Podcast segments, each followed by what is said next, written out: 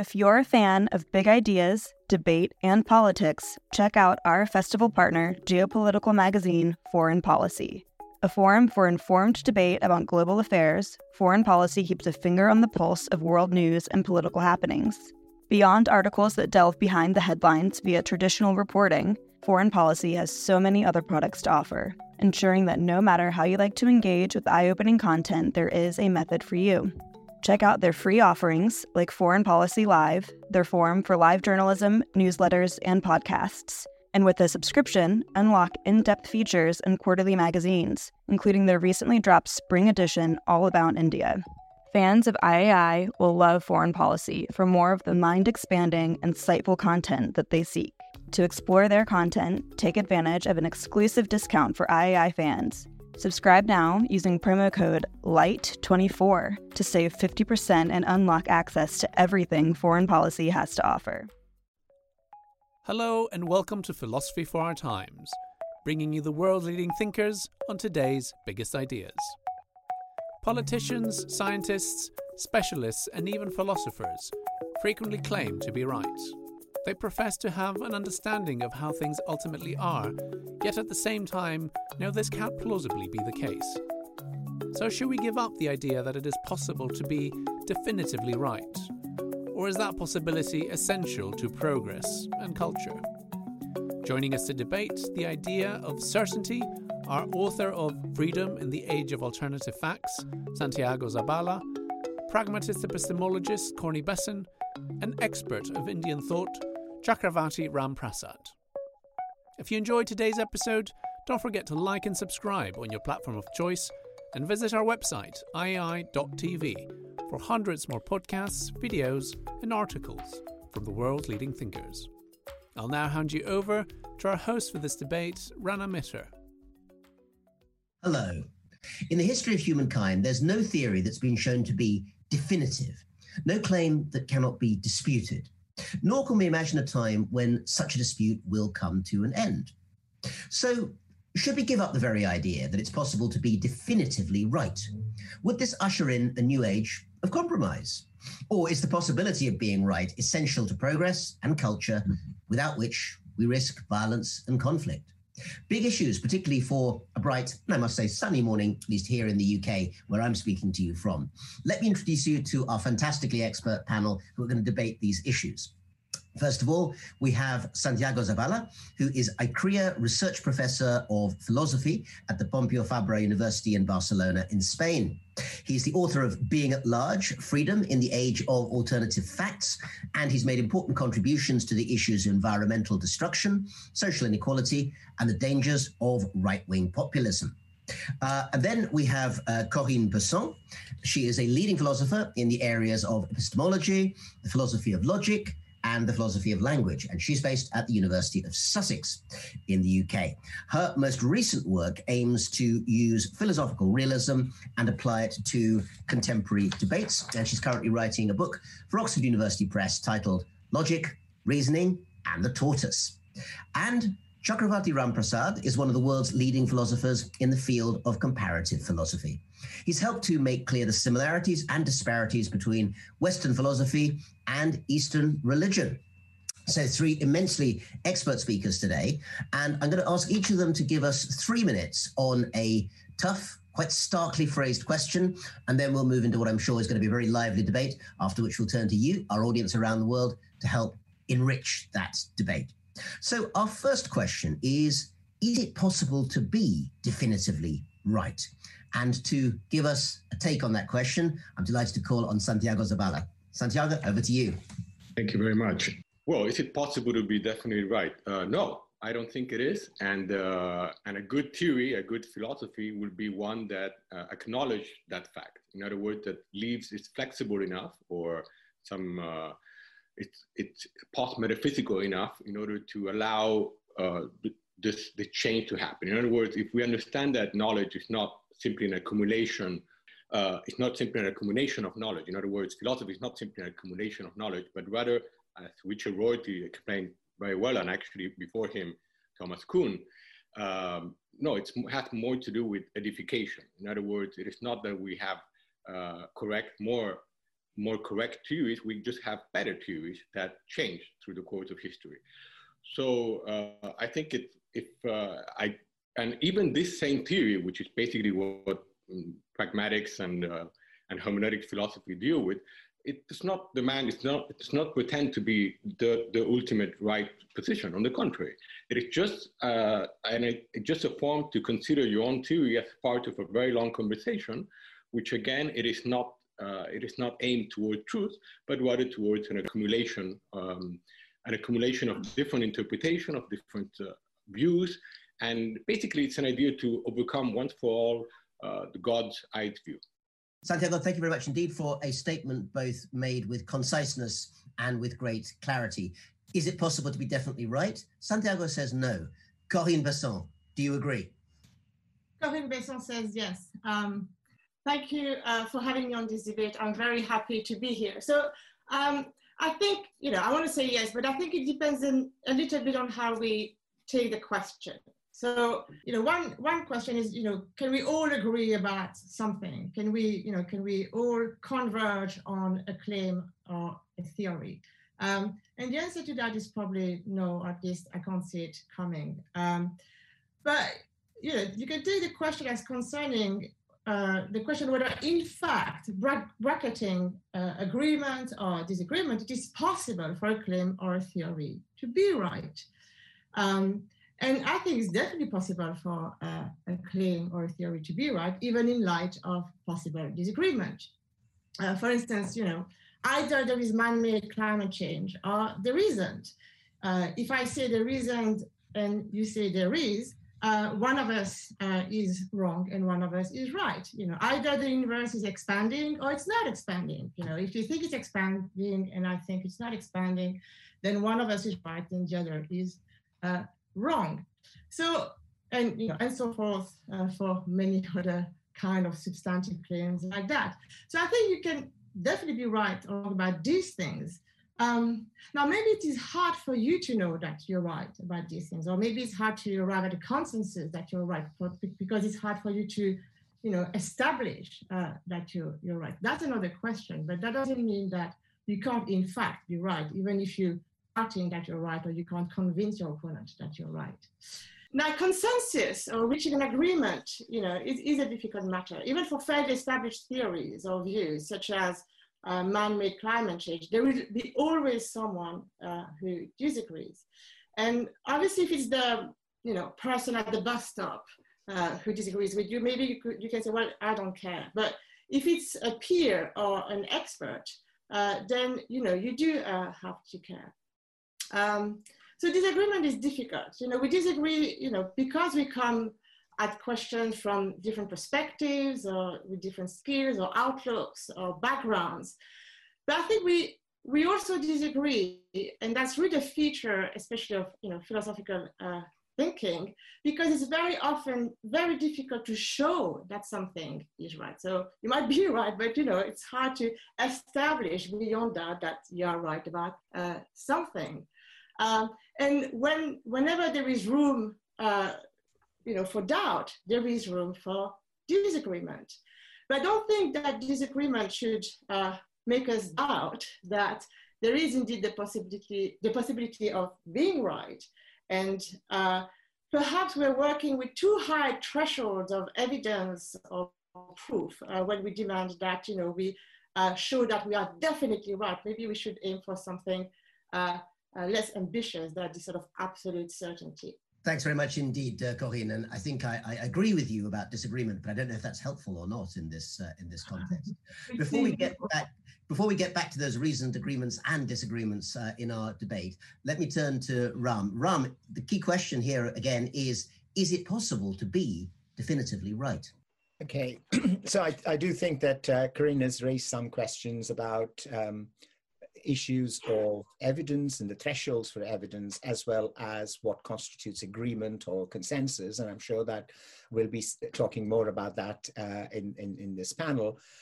To go back to the original question about truth, I've often felt that perhaps from a particular uh, Indian perspective uh, of the philosophical traditions of uh, the religion of Jainism, that we too easily um, depend upon whichever side we are on, are there truths that we can find and are there not?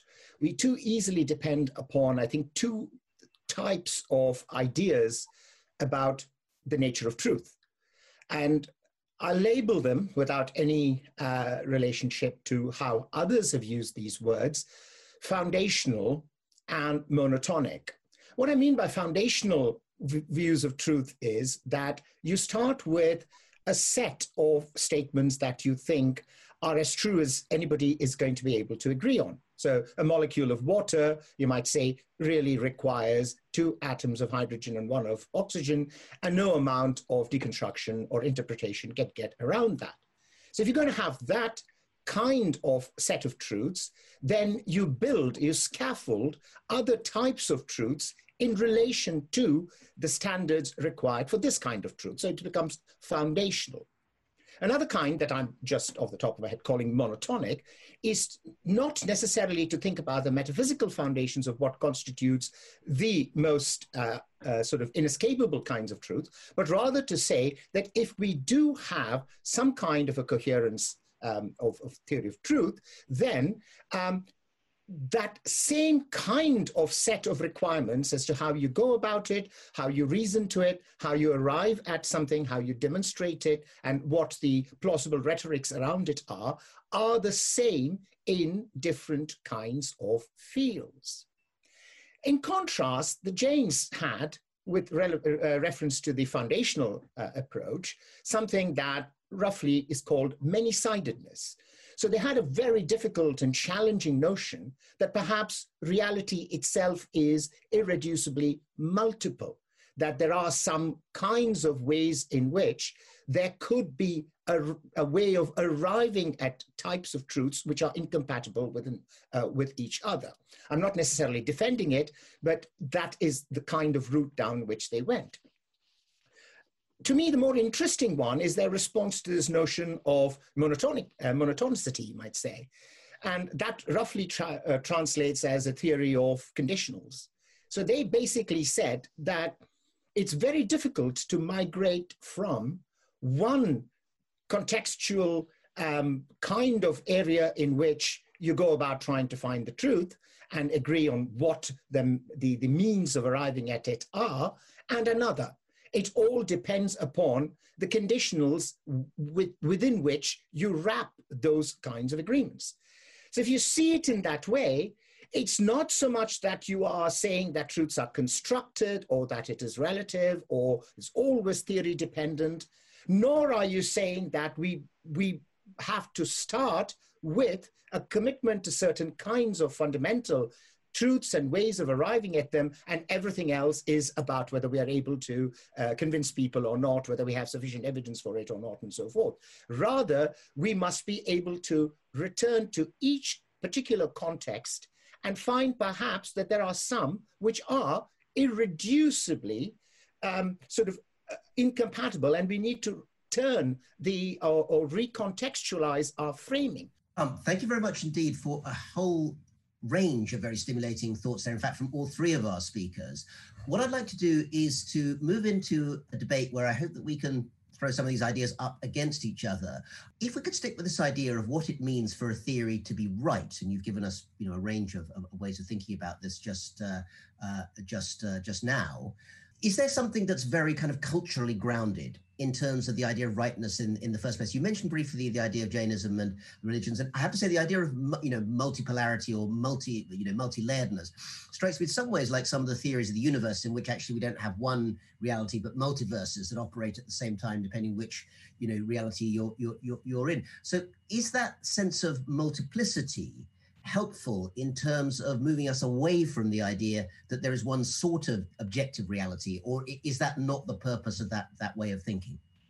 Well, I think the Jains themselves thought that they were paradoxically giving a view of reality as multiple. So they wanted to be able to, they were addressing um, this very uh, disputatious and highly pluralistic context of classical India, where because there wasn't one text that people could agree on. There wasn't sort of one set of doctrines that people uh, uh, sort of were, were required to interpret.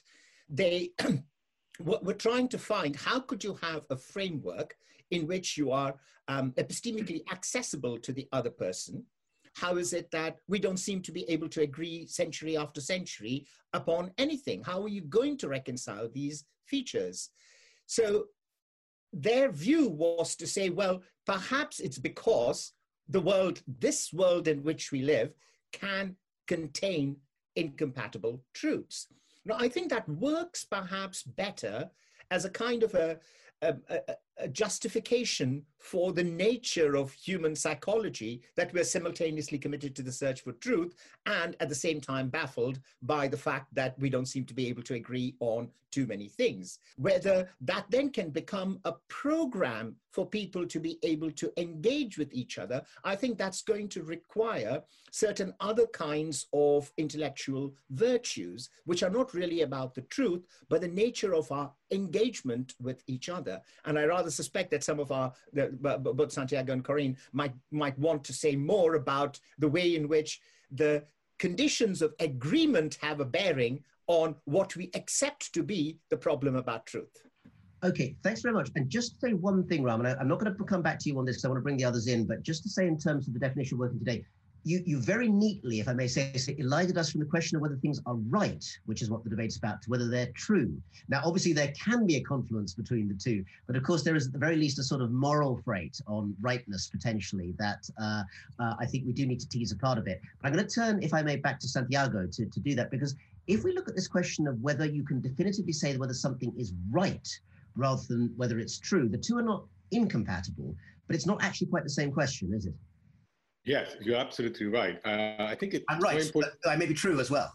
yeah, you're right, you're true, but only among each other. In other words, uh, the, here the, the question here is that truth is really a result of our social agreement we, we, we decide upon ourselves. Because uh, if we look, for example, at uh, climate change, which is a very good example, uh, Bruno Latour, who is a very important philosopher of science, uh, pointed out in his last book that, well, facts alone truth alone, right alone, does not work. It doesn't, it's not sustained. Uh, that's a problem with fake news and all that. So truth, truth alone is, we're not going to do anything with that. He explains in the book that it's called Down to Earth in English, uh, that, well, you need institutions, you need established newspapers, you need academics, you need a whole range of, you need a whole establishment in some way, although we shouldn't work, use the word perhaps establishment, in order to sustain truth being right or fact. So I think it's very important um, to, to take into consideration that, well, uh, truth in, in some way, it's basically what our, you know, what our contemporaries let us get away with in some way. So basically what we all agree upon in some way. Um, this is why I think that it, it's important to point, just one more thing. It's important to point out that fundamental values are not the result of a historical development toward truth, but rather an agreement among social communities. Uh, this explains why the history of science is not a perfect unilinear uh, history. And by the way, why, but why, why, why are we, why are we hermeneutic philosophers going against this? Why are we saying this thing? Well, a lot of people think, well, because, because of some theoretical reasons, some, some knowledge we achieved. No, on the contrary, it's more for an ethical uh, justification. In other words, if we look, for example, someone who explained this very well is Bauman. Zygmunt Bauman pointed out very clearly that the problem with this huge rational, Western rational um, modernist dream uh, of embracing this absolute view and basically of Western civilization, the problem with this view is that genocide follows, colonialism follows. Uh, you end up by imposing in some way, okay, uh, a value that perhaps a lot of people do not want to have. Now, it's very important, and this is really my last point, is that, well, there are different levels of truth. Too. If, I, if I tell you right now that there is a library behind me, of course, we all agree that there is a library behind me. But that, from a theoretical, even an ontological point of view, it's very poor. I mean, it's not a great statement. Uh, if I tell you that it's a beautiful library, well, you might disagree. And if I tell you what books I have, you might totally disagree. So here it's a question that we have to really take into consideration that there is no neutral language that we can all use. There are several languages upon which we should have what I prefer to call a conversation rather than a dialogue, right? A dialogue is something that Plato did, ending up by taking the slave from the cave. A conversation is something more weak that you don't really know where it's going to end. Thanks very much uh, uh indeed, uh, Santiago. And don't worry, we will be coming back to you. But Corinne, I think we seem to be moving in a direction where we're looking at what's true and making that perhaps a subset of, of, of what's right. Do you have yourself a set of I mean, to, use a dangerous word these days, objective standards about how we can actually define what is true. Is, is that something we can meaningfully say? Can you meaningfully say it? Um, yeah, I think, I, I, surprisingly, I think it is something we can mean, meaningfully say. And I think, you know, both um, Santiago and Chakravarti are going to agree, you know, to be, for claim or theory to be true, uh, then it's just going to be something about, you know, correctly describing uh, what it's aiming to describe or uh, what it's talking about. Um, obviously, you know, I, I, take your point about being true and being right, and, and there is a one way to understand being right as being correct, and that sort of connects up with true, and that there's one way of being right which is more um, uh, has to do with other kinds of norms and perhaps you know has an ethical dimension which is different. I took it that the debate was about the, the first uh, uh, notion. Um, I'd like to react to one thing Santiago said and also one thing that Chakravarti said, that's okay. Um, so I, I, do agree with Santiago that um, truth, you know, if you if you think of a theory like anthropogenic climate change, you know, um, it's a very complex thing, a theory, and and truth uh, is not everything. I agree with him that truth is not everything. I mean, I, you know, uh, there are issues to do with you know establishing the truth or arguing for the truth, having the right institutions that enable you to do that, and then etc. etc. Um, but true, I mean, sometimes you know, I mean, we should slide between saying truth is not everything and truth is not does not matter or is not the aim of um, the theory or something like that. I mean, it might be the case that you know. Um, truth is not everything, but that doesn't mean that it's kind of nothing or that, you know, uh, truth is not actually the key thing that know, is operating in us looking for, for, for theories. Um, so I think we, you know, uh, I, would like to hear more about, about that. Um, I was interested by, uh, by what Chakravarti said about incompatible truth and, and the, the, the possibility of there being uh, you know, often we presuppose that there is just one truth out there, and you know, it's a matter of finding it, and and then you know, perhaps aren't. You know, uh, uh, uh, there are several truths, and and they, you know, they could they can't all be true. Um, I think I would be reluctant to sort of think of that as a um, as something that has to be, you know, taken to hold across the board. Uh, I think you know you might you know he he was interested in talking of religious theories or, or, religious views, that's one thing. You know, maybe science is another thing. So I think we can, you know, uh, uh, perhaps agree that there are areas where the idea of a unique truth is, you know, has to be revisited or perhaps massaged in some way.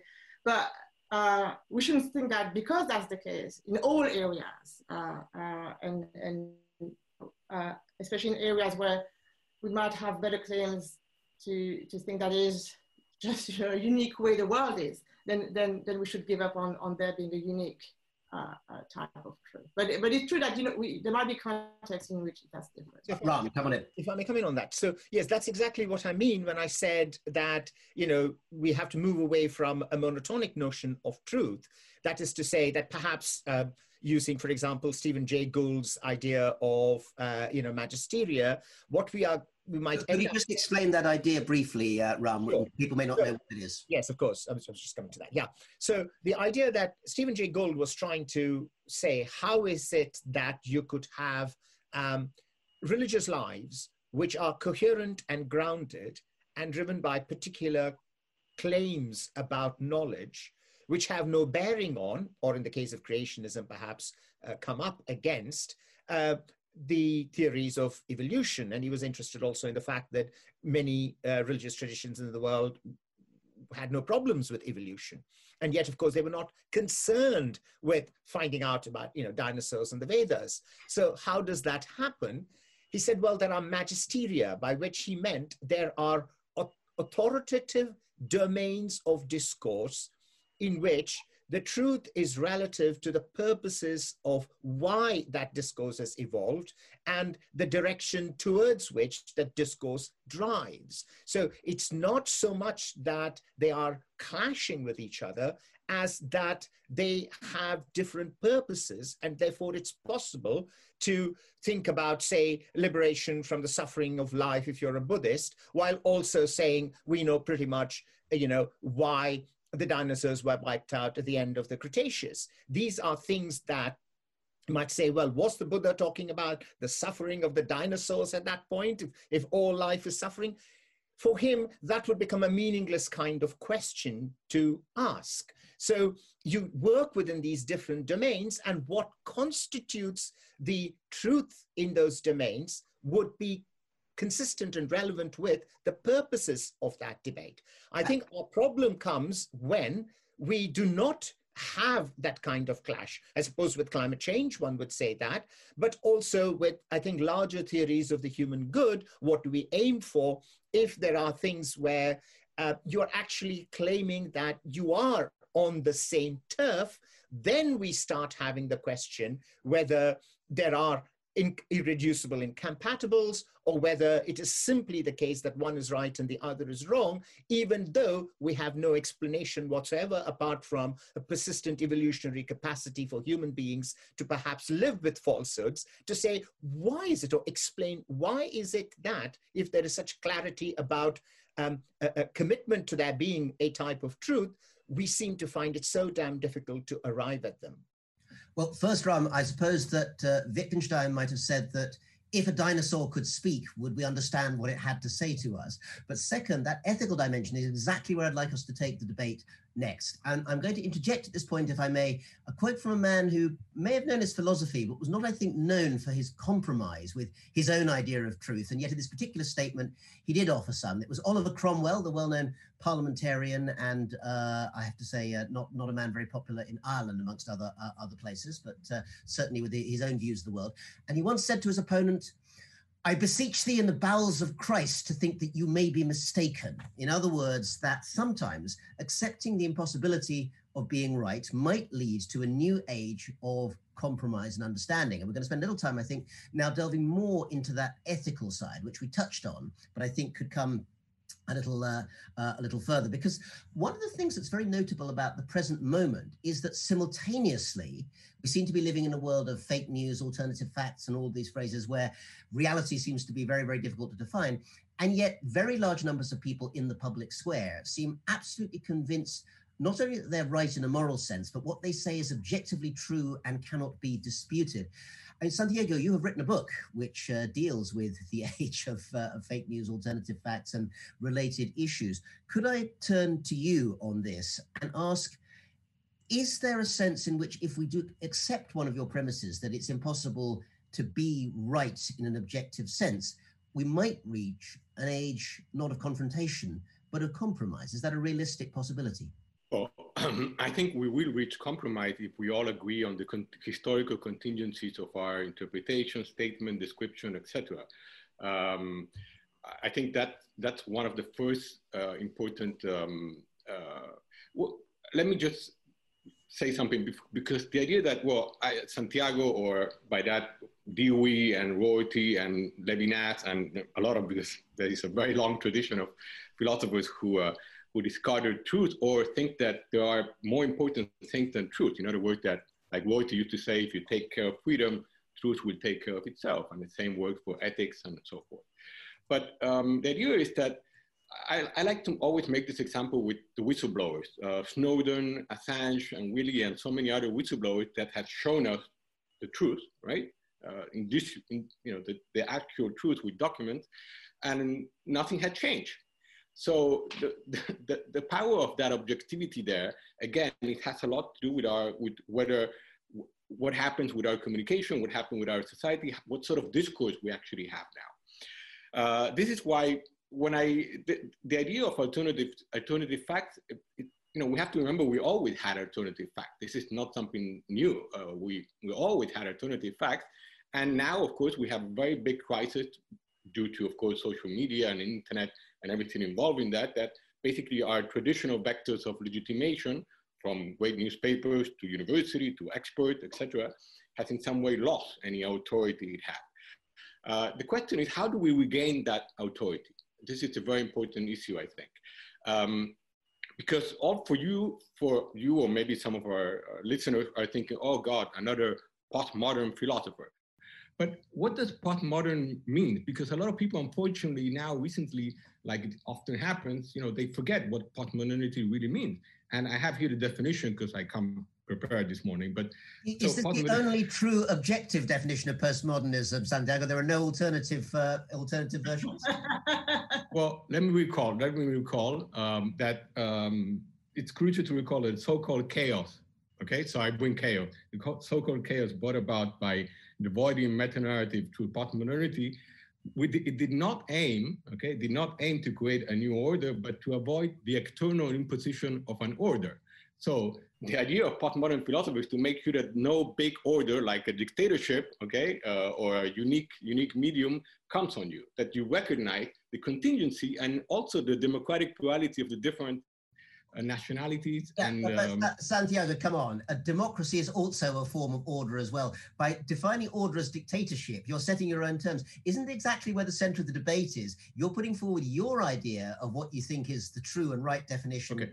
through a postmodern so, lens. Let's put it this way. So, according to you, instead, we should basically be left at the let leave all, all the all the experts, all the experts in economy, for example, dictate how the economy should work. So basically do what the European Union tell us to do. And I think that some countries don't like that. So you now no. sound like the British politician Michael Gove, Santiago, which was not a sentence I thought I would ever say to a Spanish philosopher. Uh, who's well, I'm not Spanish. I'm not go Spanish, ahead, but anyway. Go ahead, um.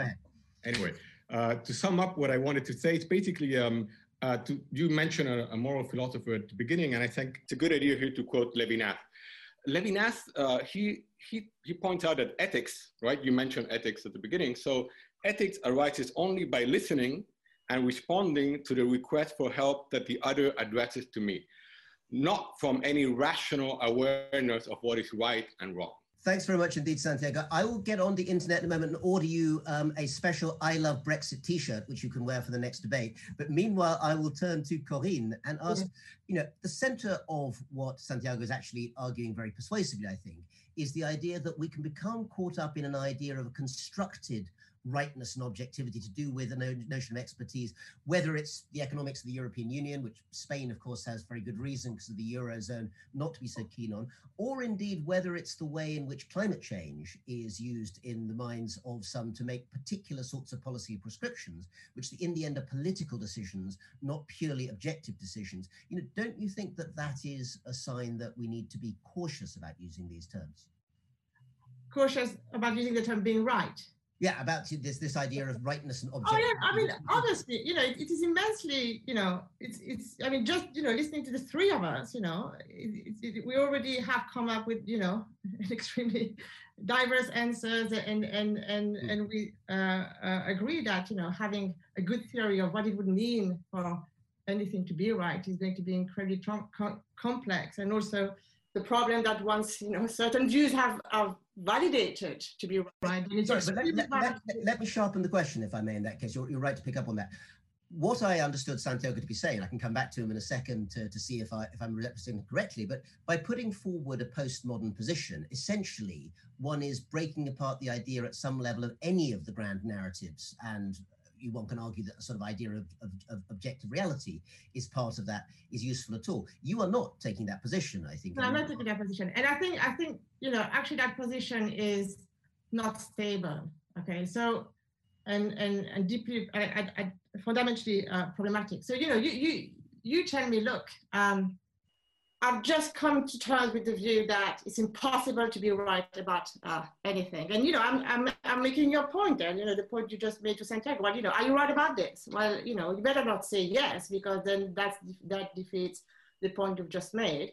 Uh, and you better not say no, because uh, then you would admit to being wrong. So these, these claims that, you know, you can't be right about anything whatsoever, they, they, are just not completely coherent, you know, and, and, and I don't think you know, we, we can, you know, without contradicting ourselves, really hold on to these claims. You know, there are areas where we might give up the possibility of being right, but you know, to operate rationally, we have to operate with the idea that we can be right about uh, uh, some things. And also the idea that somehow there is, there would be a, a kind of value or moral or, or, otherwise to abandoning this ambition, you know, to, for, for, truth and, and, and, and, um, and, and you know, agree that, you know, it's impossible to be right about uh, anything. I mean, um, you know, I don't, I don't see that it would increase consensus or increase agreement or, you know, I mean, in, in, there is no fact of the matter about, you know, an issue. You and I are not going to agree more over that issue.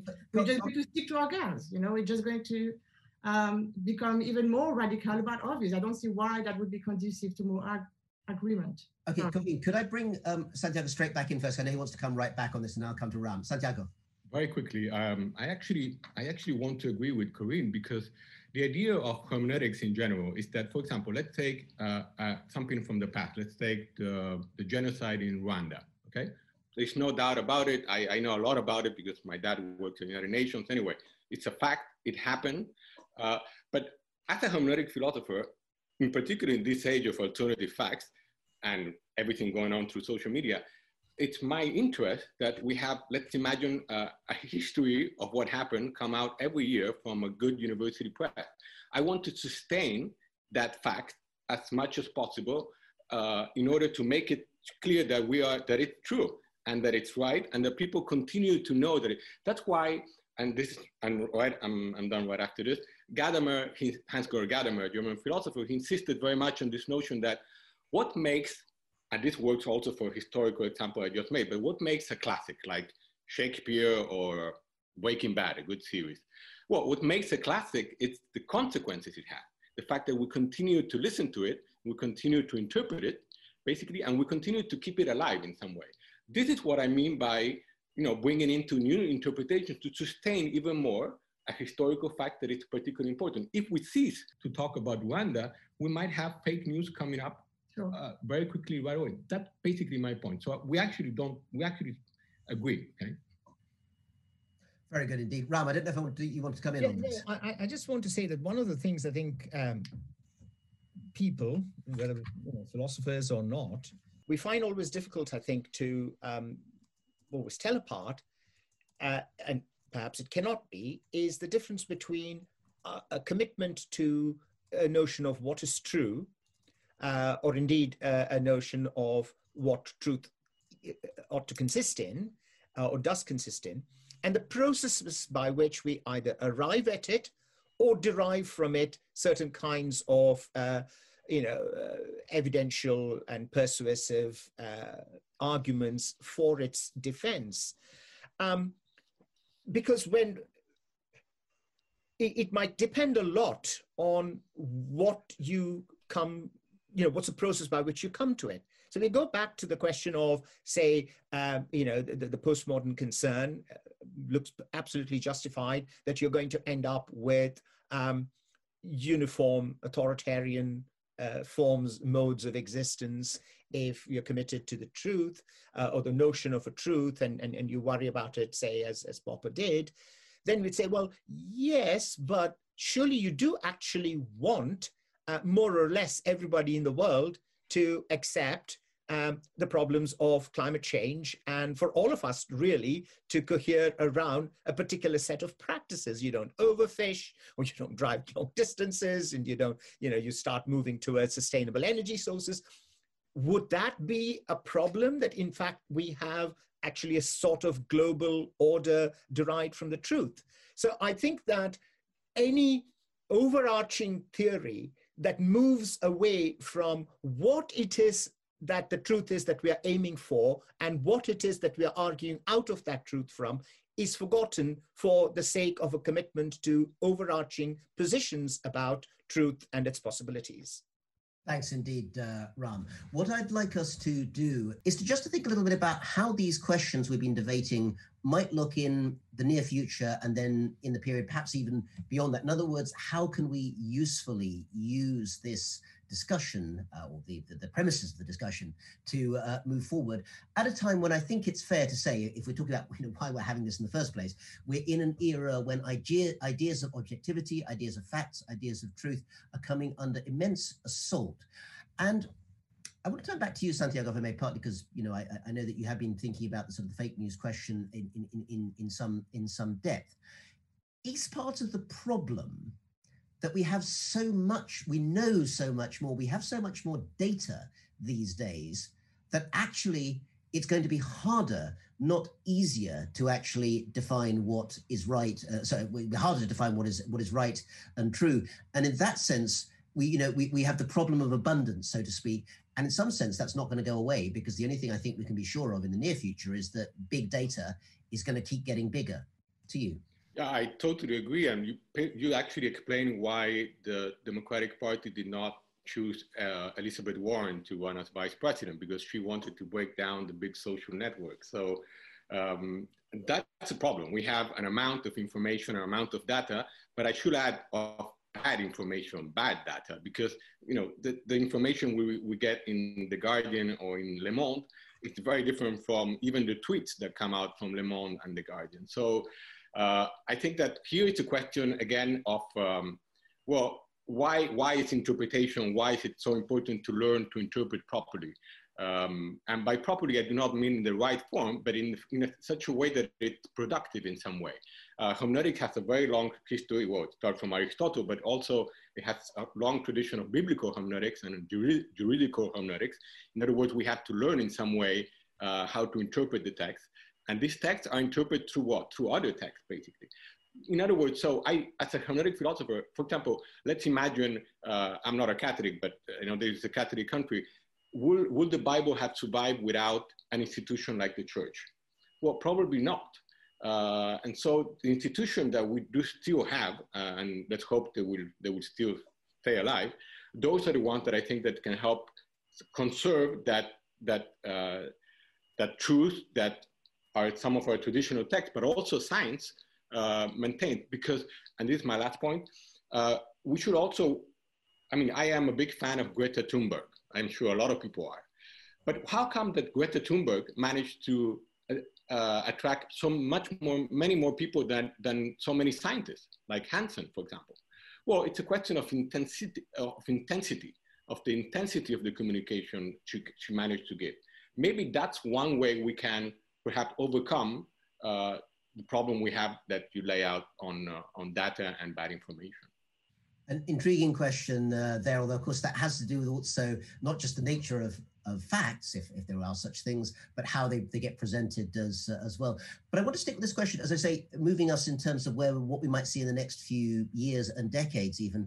Corinne, to this question of whether or not the problem is not lack of data, lack of objective reality as we can measure it and see it and store it up and put it in, in bar charts. But the fact that we are now in a position where there's so much of it that it can fulfill any interpretation that people of goodwill or ill will want to place upon it?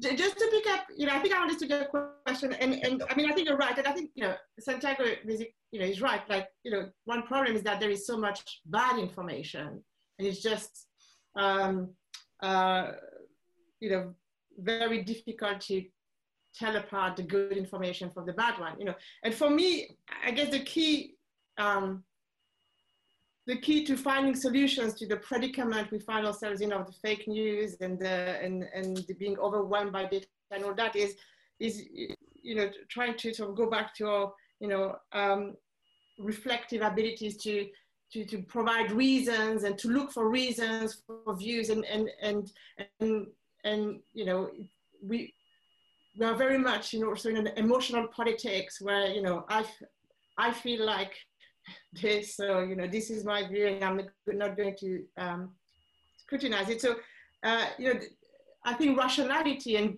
bringing back uh, uh, uh, a focus on providing good reasons is going to be part, and I don't know exactly how we might do that. You know, we might need charismatic people like Greta to, who actually, you know, makes very good arguments. And, and I think people listen to actually what, you know, what her arguments are, not just you know, to the soundbite, as it were.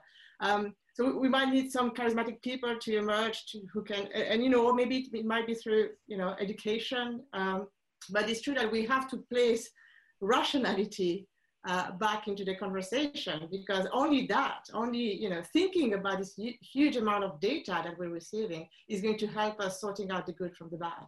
Thanks very much indeed, Corinne. Um, Ram, sorry, I was going to bring you in, but let me let me throw, no, that, throw that, to you.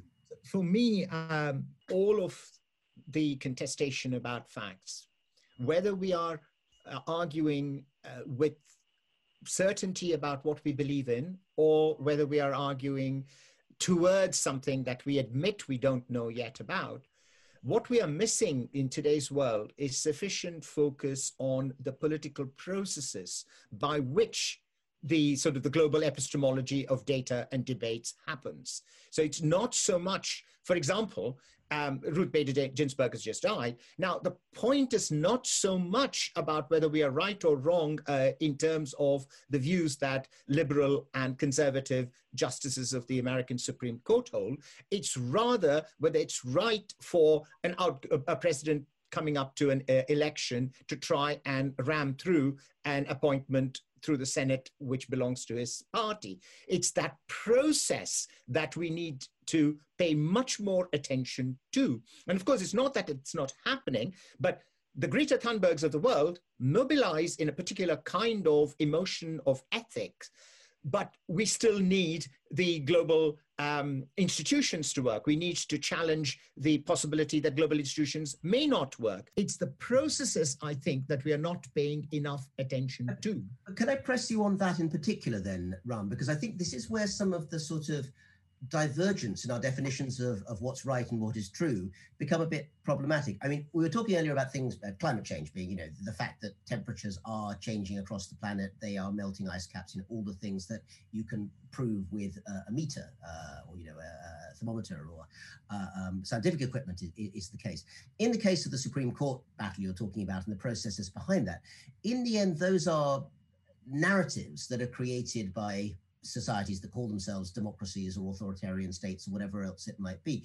But surely, in that sense, there can't be anything that's right or objectively true. I mean, one of the complaints that authoritarian states have about democracies is democracies always say that they're right. And one of the things that China has been doing in recent uh, uh, years has been arguing we're big, we're strong, we're stable, we have a model that isn't democratic, and this is right, not least for us, but maybe for other people as well. But that kind of rightness or truth is not the same as the climate change truth, is it? Yes. So what, what I'm trying to say is that this is exactly going back to my you know very first point that we cannot simultaneously both be absolutely certain that there are truths and at the same time uh, be baffled as to why uh, there is so little agreement on those truths how is it that it's possible as humanity in, in, terms of our own evolution how is it that a very very small section of the population say 1% of the population has a particular truth that because they're highly qualified quantum theorists they understand and everybody else thinks isn't the case?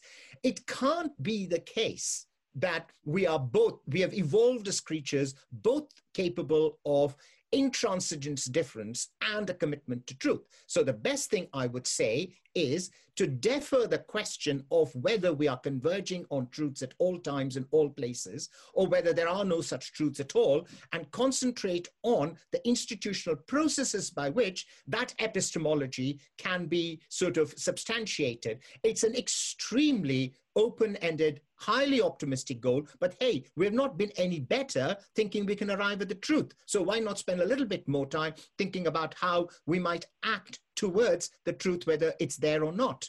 Okay, Corinne.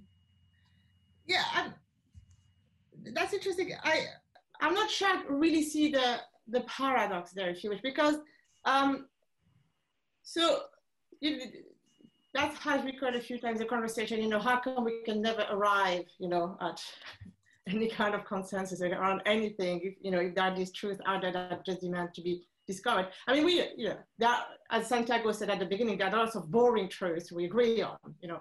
Uh, the more complicated truths are just complicated. And, and, and so, you know, um, having this sort of dichotomy, you know, in, you know, or this opposition aiming at the truth and not succeeding at finding the truth and, um, you know, disagreement. I mean, we are making, I mean, many of us take ourselves to making, to, that we're making immense progress. I mean, you know, I mean, look at the development of physics, you know, and physics is probably, I mean, it's so hard that there is no surprise that it is extremely hard to find answers. I mean, from but, that perspective, it's, it's, no it's no surprise that you know we haven't final answers. We, do, we don't we have we don't have final agreement. These questions are probably the you know the big questions. They are the hardest, and and we should expect that somehow you know uh, a few centuries of thinking about them is going to provide answers. You know, a, so century is, is going to get us closer, but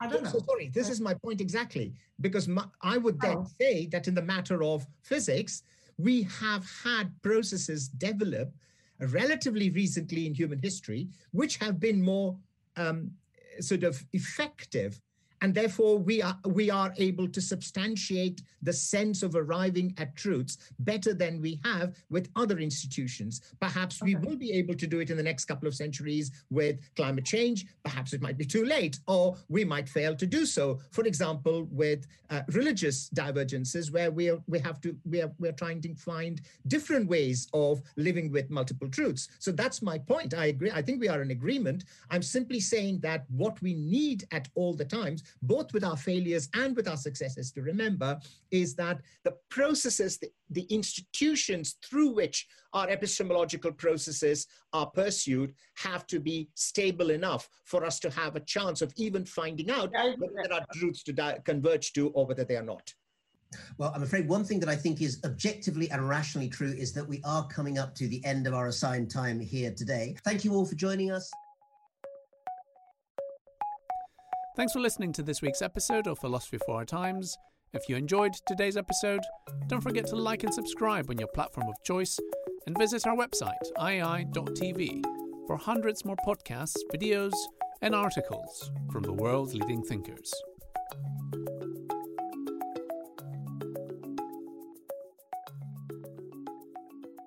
Look around. You can find cars like these on AutoTrader. New cars, used cars, electric cars, maybe even flying cars. Okay, no flying cars, but as soon as they get invented, they'll be on Auto Trader. Just you wait. AutoTrader.